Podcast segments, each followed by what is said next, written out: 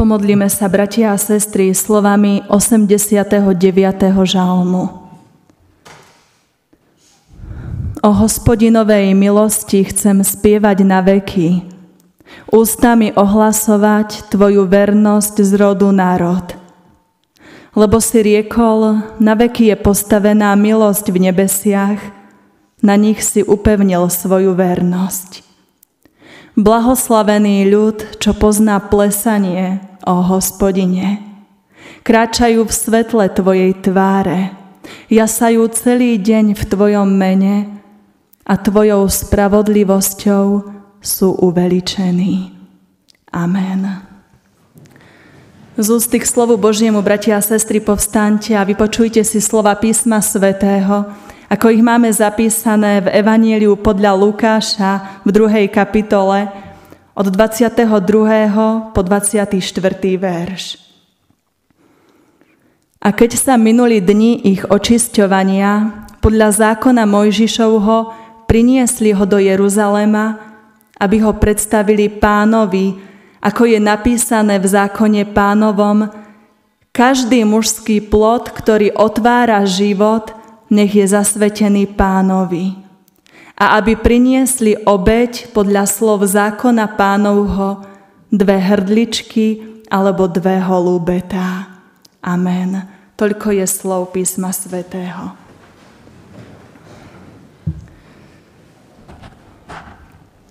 Milí bratia a sestry, keď sa narodí dieťa v kráľovskej rodine, keď príde vytúžený dedič, následník, nový kráľ, Vie o tom hneď nielen celá krajina, viď Veľká Británia, no vďaka médiám je toto dieťatko hneď predstavené celému svetu.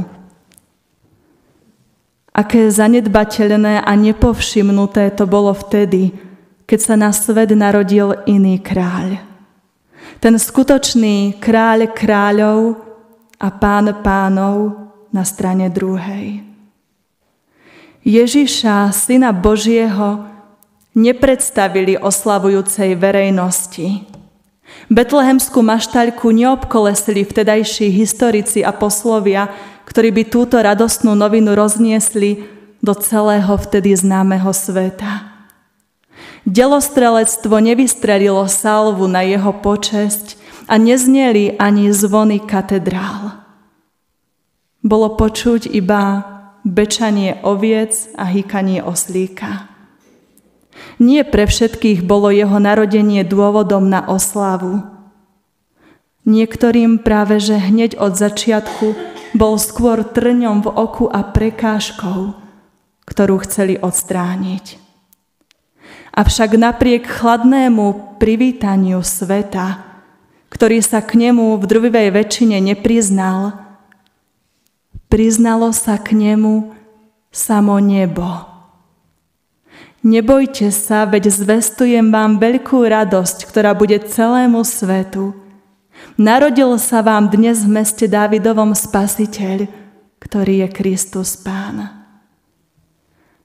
Do svojho vlastného prišiel a jeho vlastní ho neprijali, píše evangelista Ján.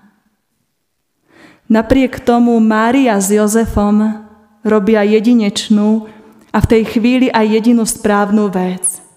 Oni v tichosti, nenápadnosti a poslušnosti prichádzajú do Božieho chrámu.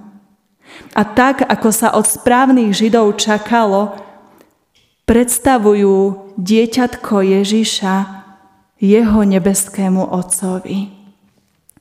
Toto je nádherný prejav vďačnosti voči Pánu Bohu za to, že im dieťatko požehnal, že im ho daroval.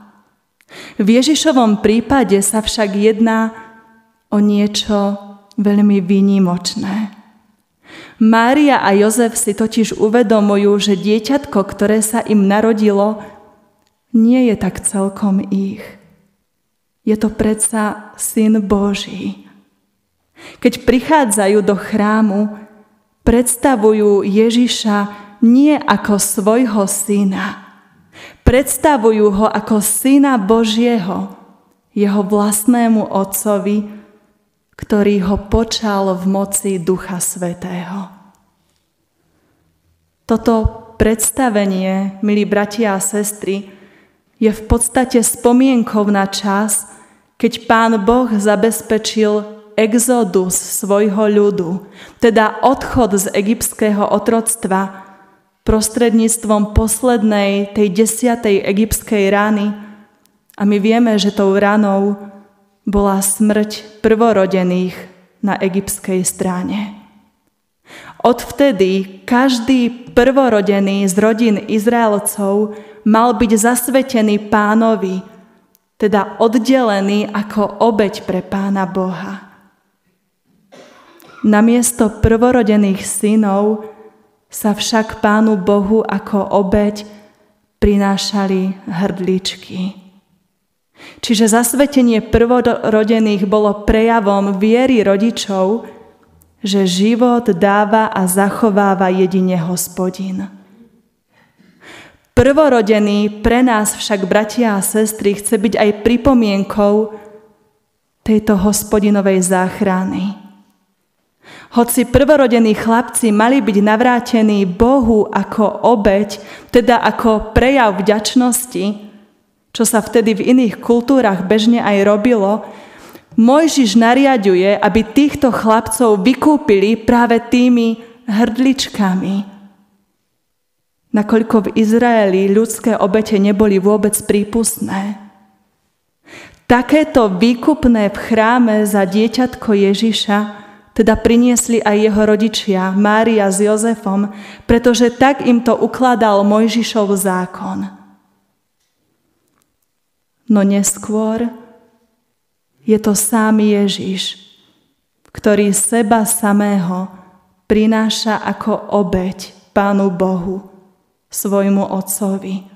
Ako výkupné nie sám za seba, ale za nás všetkých za hriešných ľudí. Pozemský život pána Ježiša Krista od jasličiek až po kríž je jednou veľkou obeťou za teba i za mňa. On to všetko urobil, pretože nás miluje. V chráme, keď bol maličký, za neho ešte zomierajú dve hrdličky – no jeho obeď na Golgote robí definitívny koniec všetkým zvieracím obetiam, ktoré boli Pánu Bohu dovtedy prinášané.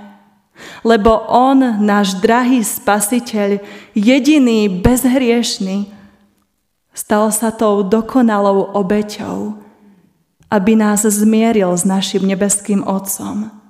Aby naše hriechy mohli byť zmité, aby boli zabudnuté, aby sme aj my skrze Neho mohli získať dar väčšného života. My vieme, že vtedy v Jeruzalemskom chráme, keď tam priniesli malého Ježiša, stretol sa s nimi aj jeden starý muž.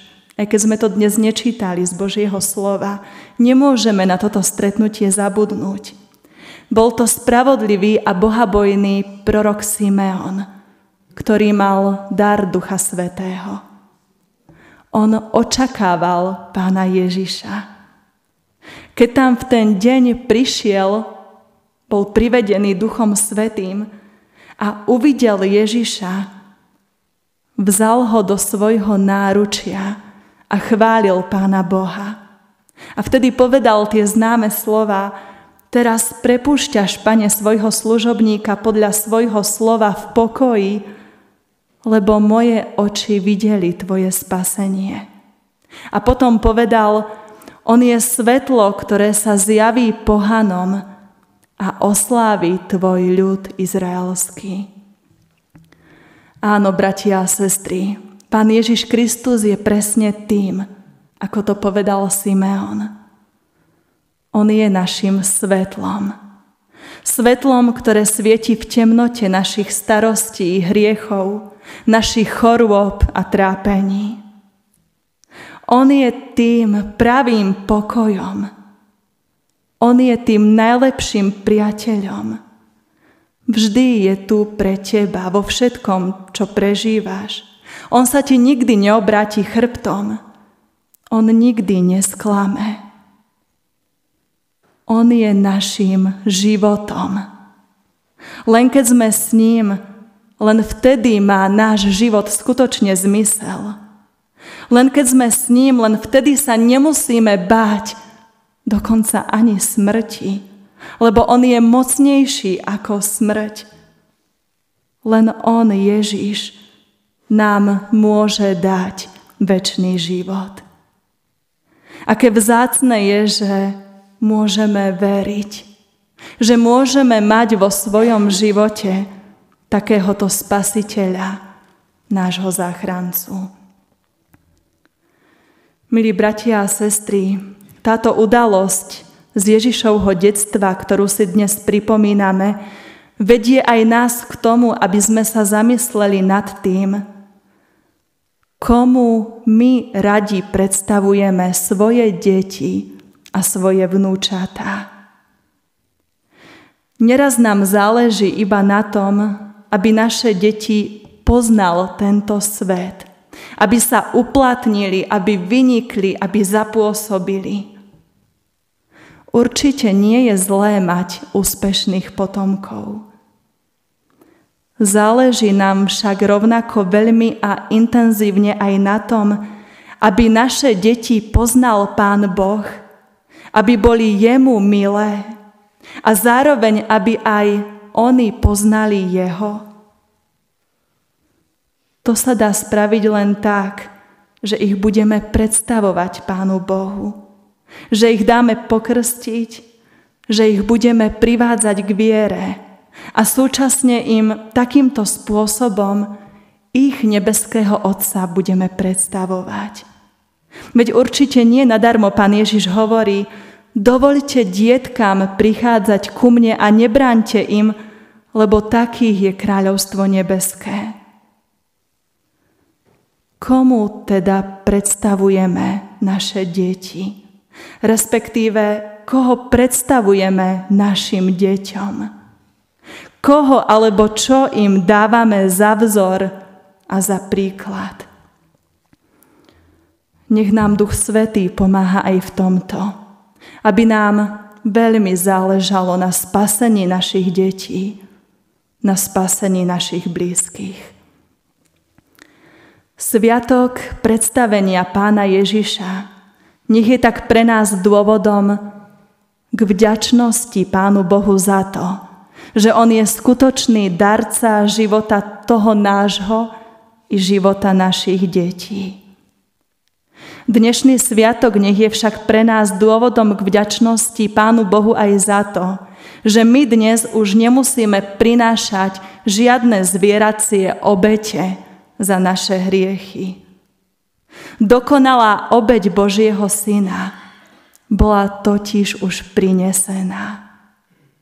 Táto obeď bola Bohom prijatá ako dokonalá, ako bezchybná, postačujúca a platná na veky. Od nás sa očakáva už len obeď chvály, a obeď vďaky vzdania. A obete, ktoré sú spojené s kresťanskou výchovou našich detí. K tomu nech nám On sám pomáha. Tak chváľme aj dnes spoločne nášho nebeského Otca za to, že vo svojom synovi nám daroval spasenie Chváľme ho za to, ako sme to počuli aj v tej dnešnej čítanej epištole z prvého listu Korinským, že Boh si vyvolil to, čo je svetu bláznivé, aby mudrých zahambil. Vyvolil si to, čo je slabé, aby mocných zahambil.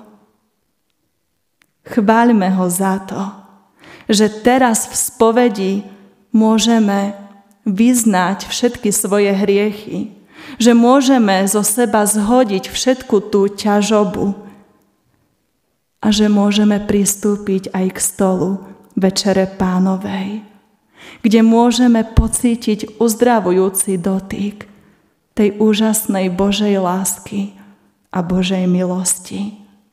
Tak poďme aj my, bratia a sestry, aby aj naše oči, podobne ako Simeonové, mohli uvidieť spasenie. Amen.